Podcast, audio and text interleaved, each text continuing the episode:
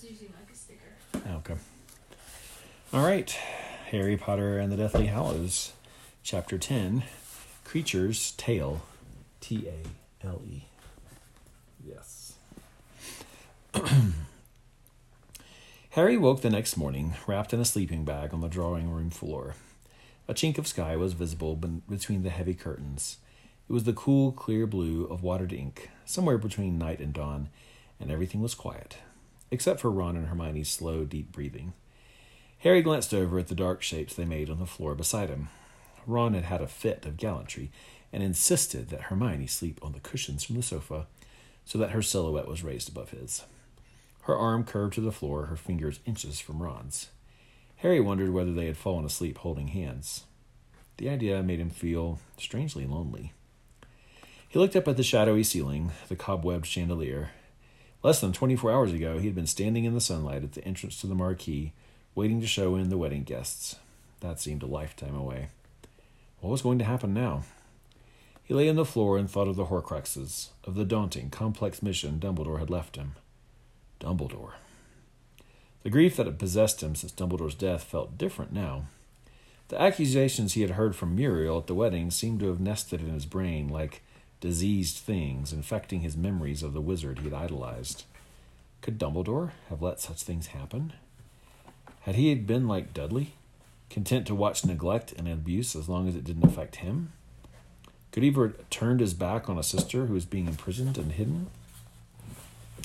Harry thought of Godric's Hollow, of graves Dumbledore had never m- mentioned there.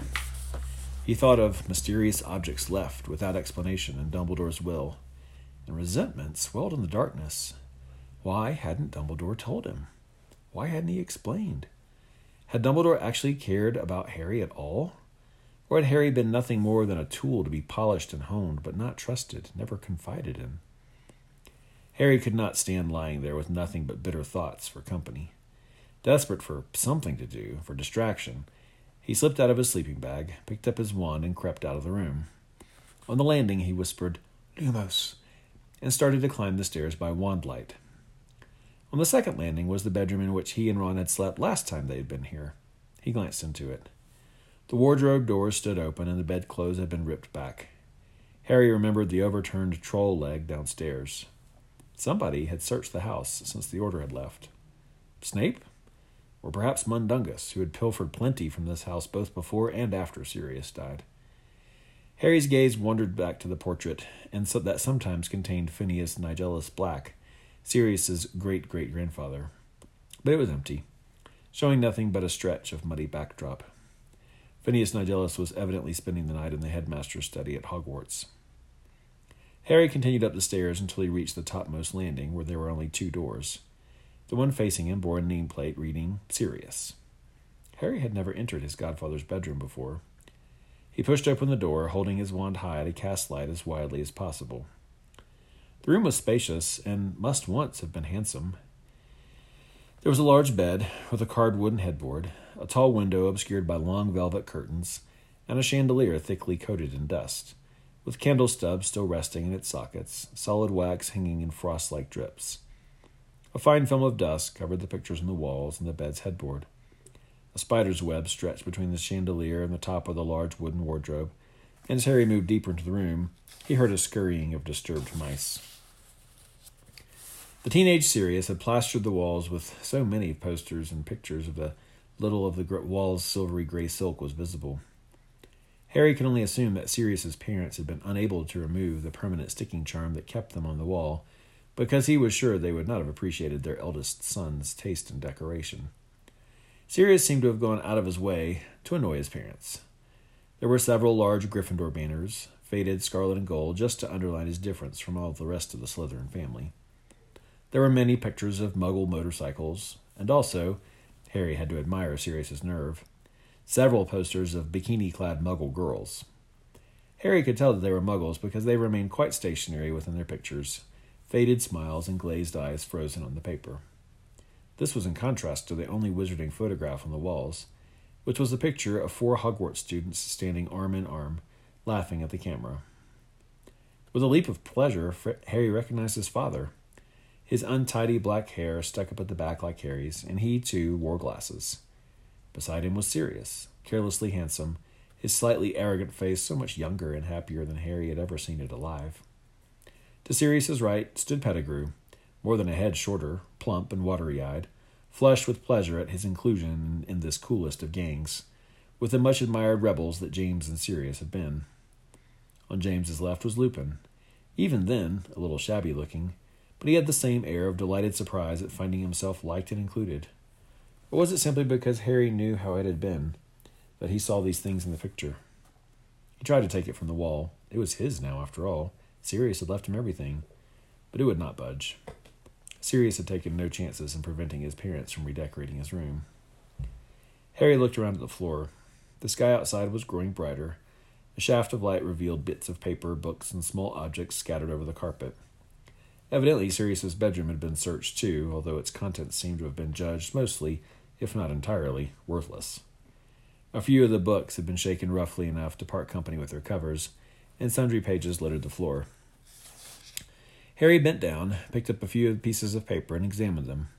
He recognized one as a part of an old edition of a History of Magic by Bathilda Bagshot, and another as belonging to a motorcycle maintenance manual.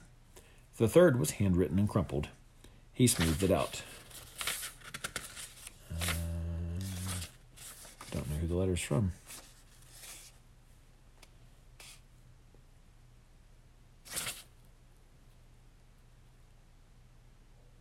I don't know who the letter's from, sorry. Dear Padfoot, thank you, thank you for Harry's birthday present. It was his favourite by far. One year old and already zooming along on a toy broomstick. He looked so pleased with himself. I'm enclosing a picture so you can see. You know it only rises about two feet off the ground, but he nearly killed the cat and smashed a horrible vase Petunia sent me for Christmas. No complaints there. Of course, James thought it was so funny. Says he's going to be a great Quidditch player. We've had to pack away all the ornaments make sure we don't take our eyes off him when he gets going. We had a very quiet birthday tea, just us and old Bathilda, who's always been sweet to us, and who dotes on Harry. We're so sorry you couldn't come, but the order's got to come first. Harry's not old enough to know it's his birthday anyway. James is getting a bit frustrated, shut up here. He tries not to show it, but I can tell. Also, Dumbledore's still got his invisibility cloak, so no chance of little excursions. If you could visit, it would cheer him up so much. Wormy was here last weekend. I thought he seemed down, that was probably the news about the McKinnons. I cried all evening when I had heard. Bathilda drops in most days. She's a fascinating old thing, with the most amazing stories about Dumbledore. I'm not sure he'd be pleased if he knew. I don't know how much to believe, actually, because it seems incredible that Dumbledore.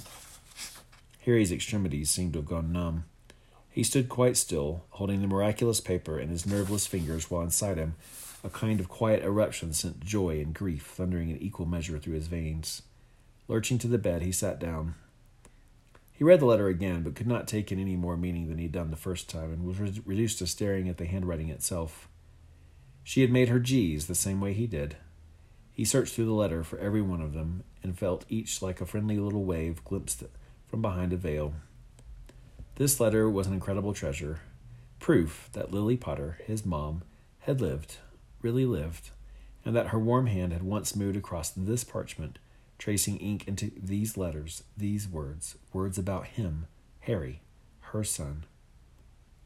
Impatiently brushing away the wetness in his eyes, he reread the letter, this time concentrating on the meaning. It was like listening to a half remembered voice. They had had a cat. Perhaps it had perished, like his parents at Godric's Hollow, or else fled when there was nobody left to feed it. Sirius had bought him his first broomstick. His parents had known Bathilda Bagshot. Had Dumbledore introduced them? Dumbledore still got his invisibility cloak. There was something funny there. Harry paused, pondering his mother's words. Why had Dumbledore taken James's invisibility cloak? Harry distinctly remembered his headmaster telling him years before, I don't need a cloak to become invisible. Perhaps someone less gifted order member had needed its, its assistance, and Dumbledore had acted as a carrier? Harry passed on. Wormy was here. Pettigrew, the traitor, seemed to seemed down. Had he? Was he aware that he was seeing James and Lily alive for the last time? And finally, Bathilda again, who told incredible stories about Dumbledore. It seems incredible that Dumbledore. That Dumbledore what? There were any number of things that would seem incredible about Dumbledore, that he had once received bottom marks on a transfiguration test, for instance, or had taken up goat charming like Aberforth? Harry got to his feet and scanned the floor. Perhaps the rest of the letter was here somewhere. He seized papers, treating them, in his eagerness, with as little consider- consideration as the original searcher. He pulled open drawers, shook out books, stood on a chair to run his hand over the top of the wardrobe, and crawled under the bed in an armchair. At last, lying face down on the floor, he spotted what looked like a torn piece of paper under the chest of drawers. When he pulled it out, it proved to be most of the photograph Lily had described in her letter. A black haired baby was zooming in and out of the picture on a tiny broom, roaring with laughter, and a pair of legs that must have belonged to James that were chasing after him. Harry tucked the photograph into his pocket with Lily's letter and continued to look for the second sheet. After another quarter of an hour, however, he was forced to conclude that the rest of his mother's letter was gone. Had it been simply lost in the sixteen years that had elapsed since it had been written, or it had been taken by whoever had searched the room? Harry read the first sheet again, this time looking for clues as to what might have made the second sheet valuable. His toy broomstick could have hardly been interesting to Death Eaters. The only potential useful thing he could see here was possible information on Dumbledore. It seems incredible that Dumbledore. What?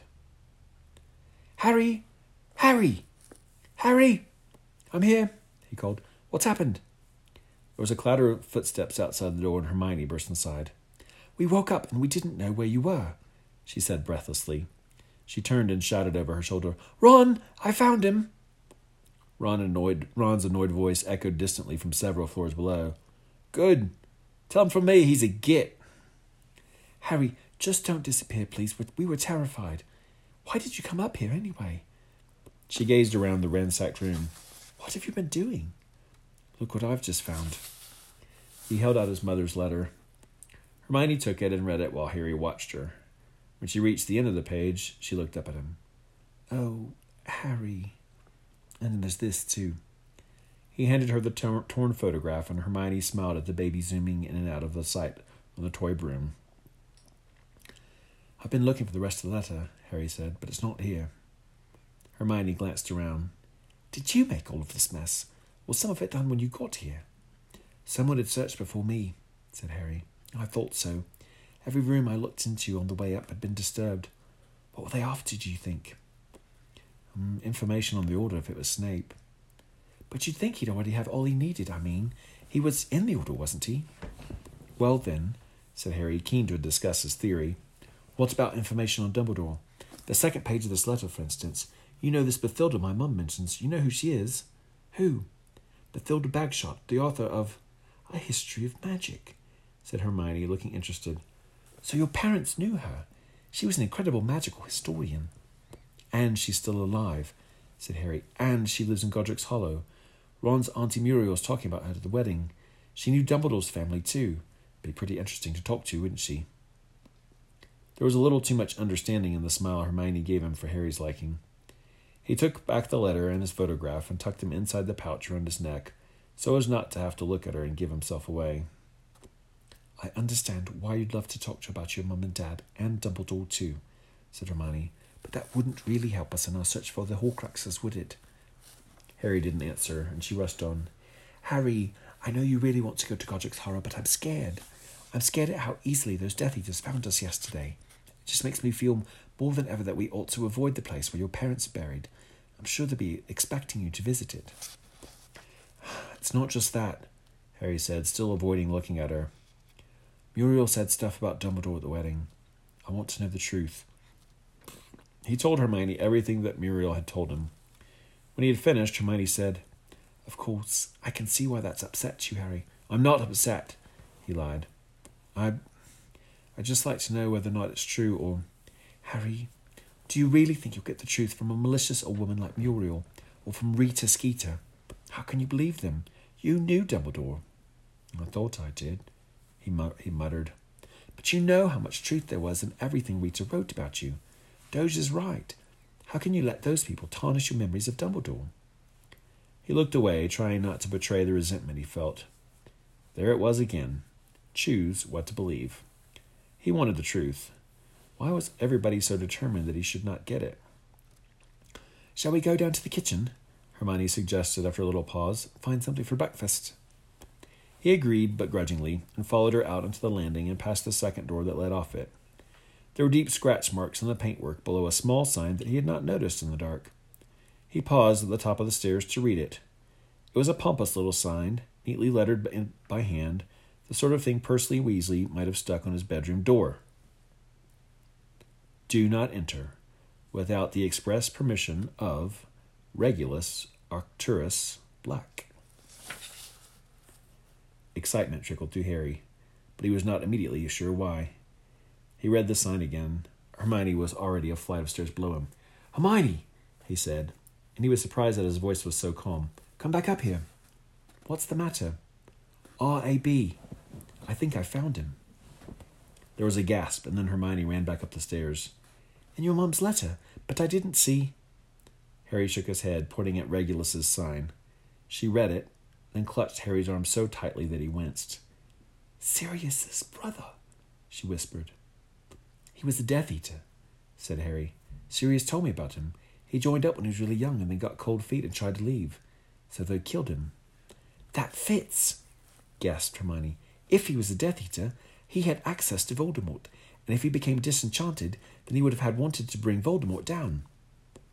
She released Harry, leaned over the banister, and screamed, Run, Ron! Get up here quick!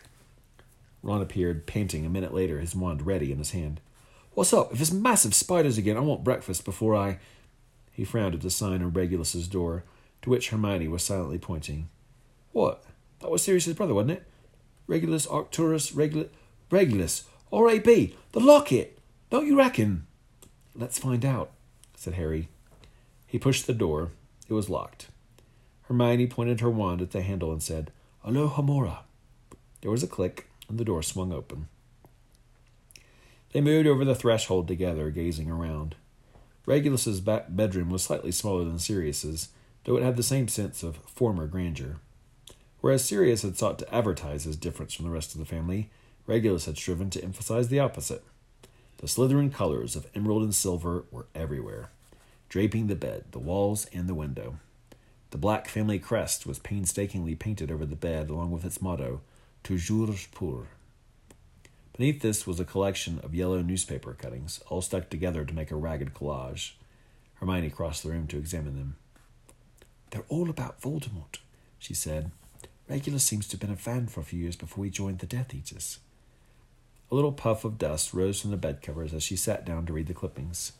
Harry, meanwhile, had noticed another photograph. A Hogwarts Quidditch team was smiling and waving out of the frame. He moved closer and saw the snakes emblazoned on their chests Slytherins. Regulus was instantly recognizable as the boy sitting in the middle of the front row. He had the same dark hair and slightly haughty look of his brother, though he was smaller, slighter, and rather less handsome than Sirius had been. He played Seeker, said Harry. What? said Hermione vaguely. She was still immersed in Voldemort's press clippings. He's sitting in the middle of the front row. That's where the seeker. Never mind, said Harry, really realizing that nobody was listening. Ron was on his hands and knees, searching under the wardrobe. Harry looked around the room for likely hiding places and approached the desk. Yet again, somebody had searched before them. The drawer's contents had been turned over recently. The dust had stirred, but there was nothing of value there old quills, out of date textbooks that bore evidence of being roughly handled, a recently smashed ink bottle, its sticky residue covering the contents of the drawer. There's an easier way, said Hermione, as Harry wiped his inky fingers on his jeans. She raised her wand and said, Accio, locket. Nothing happened. Ron, who had been searching the folds of the faded curtains, looked disappointed. Is that it, then? It's not here. Oh, it, it could be still be here, but it's under counter enchantments said, Her- said Hermione. Charms to prevent it from being summoned magically, you know. Like Voldemort put on the stone basin in the cave, said Harry, remembering how he had been unable to summon the false locket. How are we supposed to find it then? asked Ron. We search manually, said Hermione. Mm, that's a good idea, said Ron, rolling his eyes as he resumed his examinations of the curtains. They combed every inch of the room for over an hour, but were forced finally to conclude that the locket was not there. The sun had risen now. Its light dazzled them even though the even through the grimy landing windows. It could be somewhere else in the house, though, said Hermione in a rallying tone as they walked back downstairs. As Harry and Ron had more, become more discouraged, she seemed to have become more determined. Whether he'd manage to destroy it or not, he'd want to keep it hidden from Voldemort, wouldn't he? Remember all those awful things we had to get rid of when we were here last time? That clock that shot bolts at everyone, those old robes that tried to strangle Ron. Regulus might have put them there to protect the locket's hiding place, even though we didn't realize it at at Harry and Ron looked at her. She was standing with one foot in midair, with the dumbstruck look of one who had just been obliviated. Her eyes had even drifted out of focus. At the time, she finished in a whisper. Something's wrong? asked Ron. There was a locket. What? said Harry and Ron together. In the cabinet, in the drawing room. Nobody could open it, we. we. Harry felt as though a brick had slid down through his chest into his stomach. He remembered. He'd even handled the thing as they passed it around, each trying in turn to prise it open. It had been tossed into a sack of rubbish, along with the snuff box of wartcap powder and the music box that made everyone sleepy. Kreacher nicked loads of things back from us, said Harry. It was the only chance, the only slender hope left to them, and he was going to cling to it until forced to let it go. He had a whole stash of stuff in his cupboard in the kitchen. Come on. He ran down the stairs, taking two steps at a time, the other two thundering along in his wake. They made so much noise that they woke the portrait of Sirius's mother as they passed through the hall.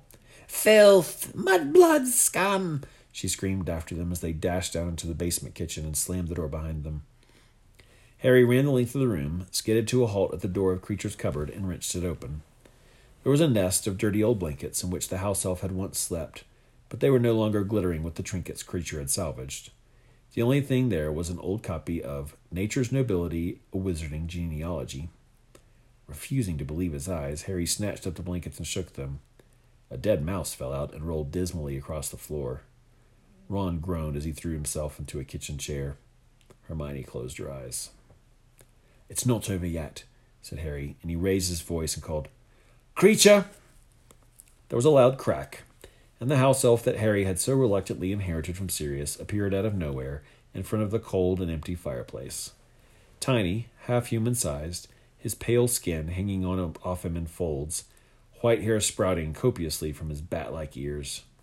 He was still wearing the filthy rag in which they had first met him, and the contemptuous look he bent upon Harry showed that his attitude to his change of ownership had altered no more than his outfit. Master, croaked Kreacher in his bullfrog voice, and he bowed low, muttering to his knees, Back in my mistress's old house with the blood traitor Weasley and the mudblood. I forbid you to call anyone blood traitor or mudblood, growled Harry. He would have found Kreacher, with his snout like nose and bloodshot eyes, a distinctly unlovable object, even if the elf had not betrayed Sirius to Voldemort. I've got a question for you, said Harry, his heart beating rather fast as he looked down on the elf. And I order you to answer it truthfully. Understand? Yes, master, said Kreacher, bowing low again.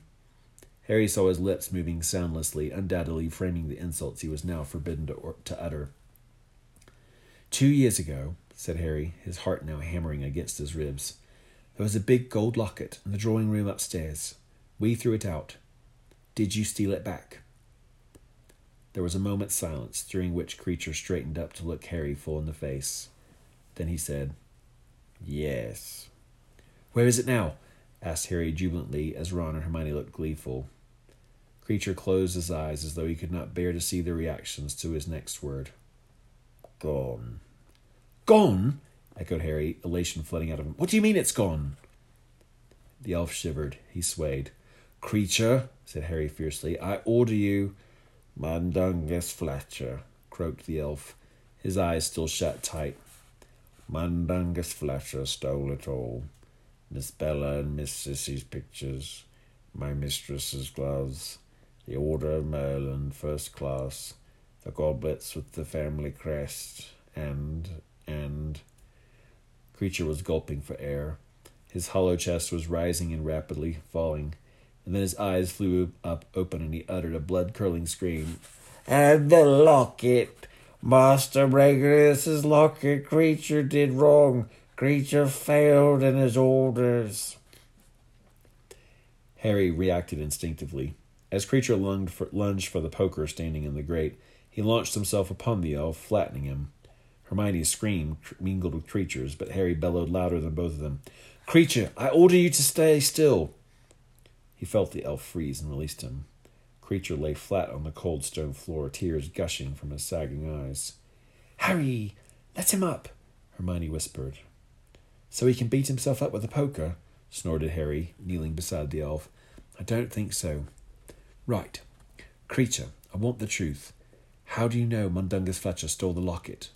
Kreacher saw him, gasped the elf, as tears poured over his snout and into his mouth full of graying teeth. Kreacher saw him coming out of Kreacher's cupboard with his hands full of Kreacher's treasures. Kreacher told the sneak thief to stop, but Mundungus Fletcher laughed and ra- ran. You call the locket Master Regulus's, said Harry. Why? Where did it come from? What did Regulus have to do with it? Kreacher, sit up and tell me everything you know about that locket and everything Regulus had to do with it. The elf sat up, curled into a ball, placed his wet face between his knees, and began to rock backwards and forwards. When he spoke, his voice was muffled but quite distinct in the silent, echoing kitchen. Master Sirius ran away, good riddance, for he was a bad boy and broke my mistress's heart with his lawless ways. But Master Regulus had proper pride. He knew what was due to the name of Black and the dignity of this pure blood. For years he talked to the Dark Lord who was going to bring the wizards out of hiding to rule the Muggles and the Muggleborns. And when he was sixteen years old, Master Regulus joined the Dark Lord. So proud, so proud, so happy to serve. And one day, a year after he joined, Master Regulus came down to the kitchen to see Kreacher. Master Regulus always liked Kreacher, and Master Regulus said, He said, the old elf rocked faster than ever. He said, The Dark Lord required an elf. Voldemort needed an elf, Harry repeated, looking around at Ron and Hermione, who looked just as puzzled as he did. Oh, yes, moaned Kreacher.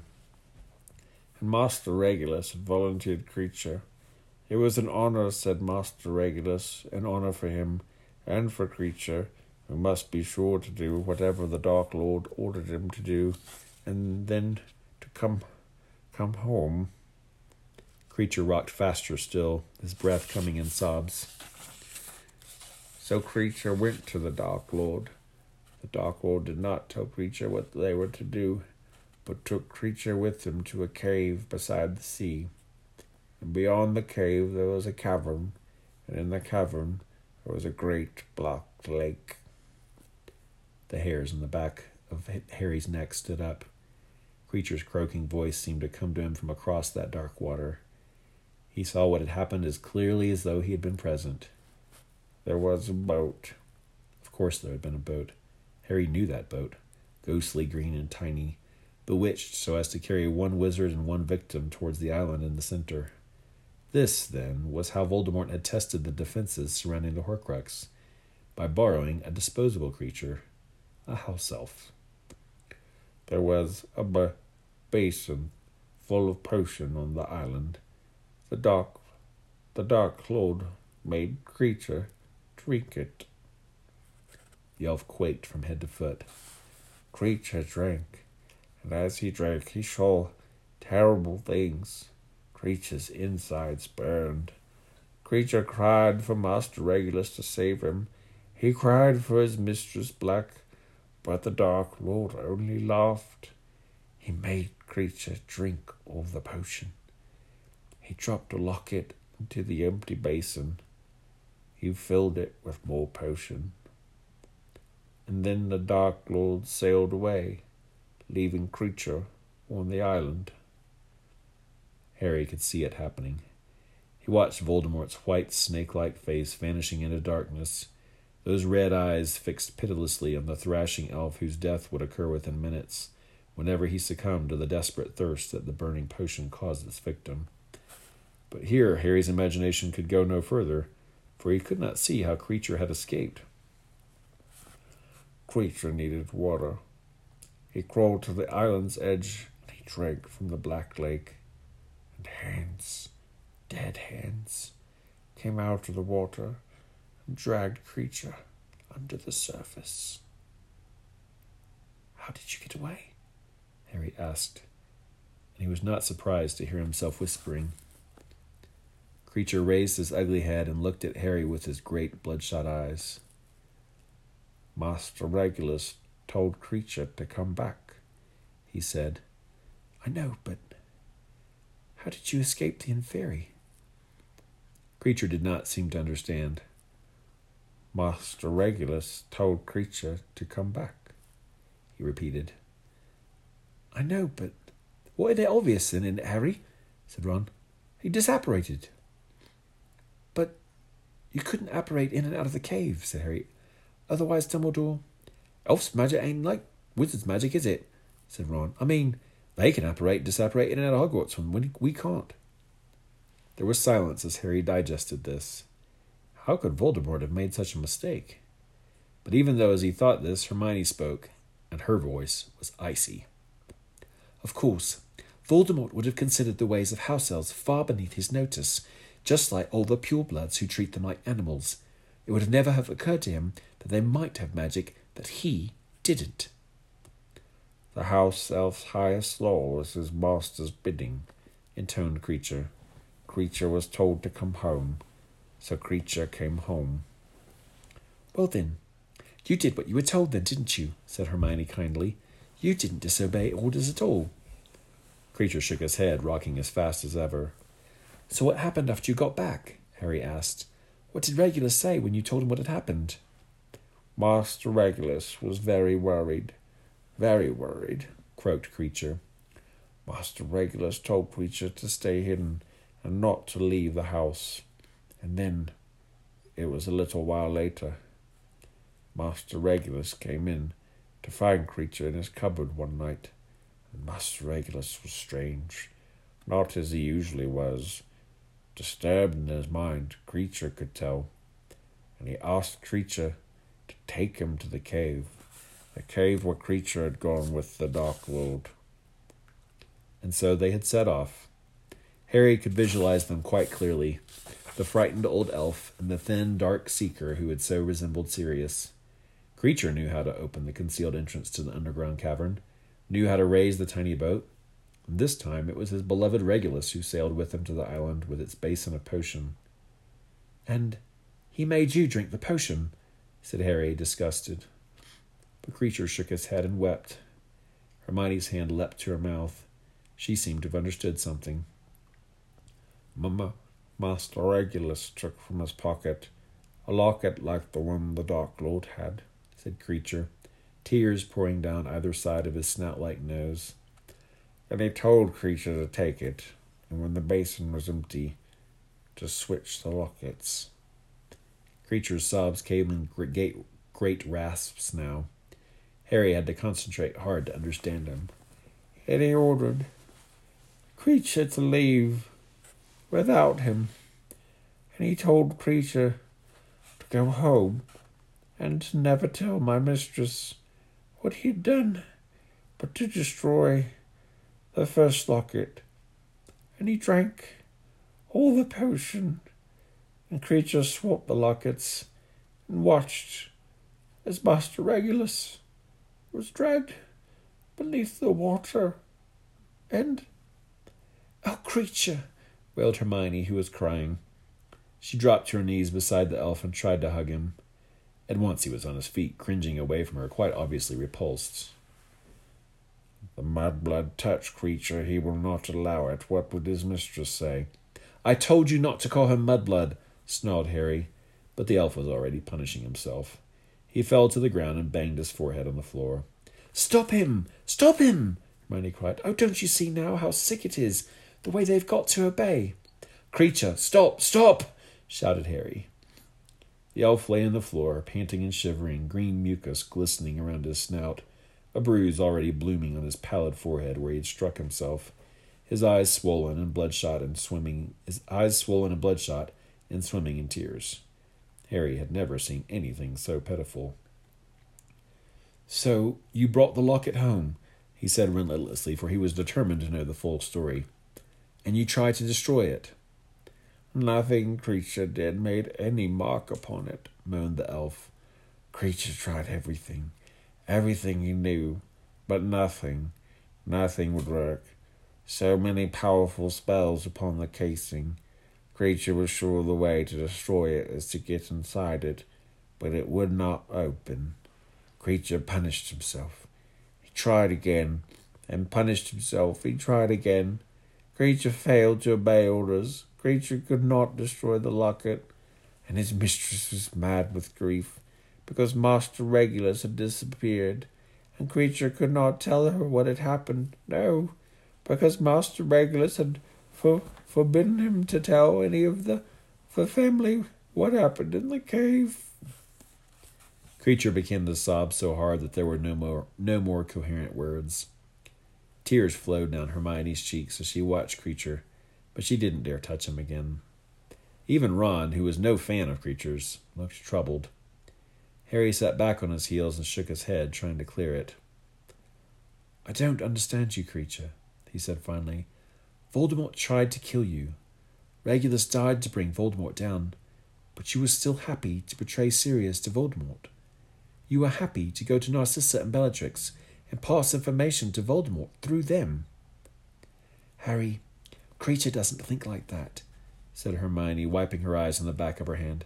He's a slave. House elves are used to bad, even brutal treatment. What Voldemort did to Kreacher wasn't that far out of the common way. What do wizard wars mean to an elf like Kreacher? He's loyal to people who are kind to him. Mrs. Black must have been, and Regulus certainly was, so he served them willingly and parroted their beliefs. I know what you're going to say, she went on as Harry began to protest, that Regulus changed his mind, but he doesn't seem to have explained that to Kreacher, does he? And I think I know why. Kreacher and Regulus's family were all safer if they kept to the old pure blood line. Regulus was trying to protect them all. Sirius, Sirius was horrible to Kreacher, Harry, it's no good looking like that. You know it's true. Kreacher had been alone for a long time when Sirius came to live here, and he was probably starving for a bit of affection. I'm so I'm sure that Miss Cissy and Miss Bella were perfectly lovely to Kreacher when he turned up, and so he did them a favour and told them everything they wanted to know. I've said all along that wizards would pay for how they treated house elves. Well, Voldemort did. And so did Sirius. Harry had no retort. As he watched Kreacher sobbing on the floor, he remembered what Dumbledore had said to him mere hours before after Sirius's death. I do not think Sirius as a soul Kreacher, as a being with feelings as acute as a human's. Kreacher, said Harry after a while, when you feel up to it, um, please sit up. It was several minutes before Kreacher hiccuped himself into silence. Then he pushed himself into a sitting position again, rubbing his knuckles into his eyes like a small child. Kreacher, I'm going to ask you to do something, said Harry. He glanced at Hermione for assistance. He wanted to give the order kindly, but at the same time, he could not pretend that it was not an order. However, the change in his tone seemed to have gained her approval. She smiled encouragingly. Kreacher, I want you, please, to go and find Mundungus Fletcher. We need to find out where the locket, where, where Master Regulus's locket is. It's really important. We want to finish the work that Master Regulus started. We want to um, in, ensure he didn't die in vain. Kreacher dropped his fists and looked up at Harry. Find Mundungus Fletcher, he croaked. And bring him here to Grimmauld Place, said Harry. Do you think you could do that for us? As Kreacher nodded and got to his feet, Harry had a sudden inspiration. He pulled out Hagrid's purse and took out the fake Horcrux, the substitute locket in which Regulus had placed in the note to Voldemort. Kreacher, I. I'd like you to have this, he said, pressing the locket into the elf's hand. This belonged to Regulus, and I'm sure he'd want you to have it as a token of gratitude for what you. Overkill, mate, said Ron, as the elf took one look at the locket let out a, a howl of shock and misery, and threw himself back onto the ground. It took them nearly half an hour to calm down Kreacher, who was so overcome to be presented with a black family heirloom for his very own that he was too weak at the knees to stand properly. When he finally was able to totter a few steps, they all accompanied him to his cupboard, watched him tuck up the locket safely in his dirty blankets, and assured him that they would make its protection their first priority while he was away. Then he made two low bows to Harry and Ron, and even gave a funny little spasm in Hermione's direction that might have been an attempt at a respectful salute, before disapparating with the usual loud crack. That was a good chapter. And we learned something. Who is R.A.B.? Chapter 11 is going to be The Bribe. All right, boys. Bedtime.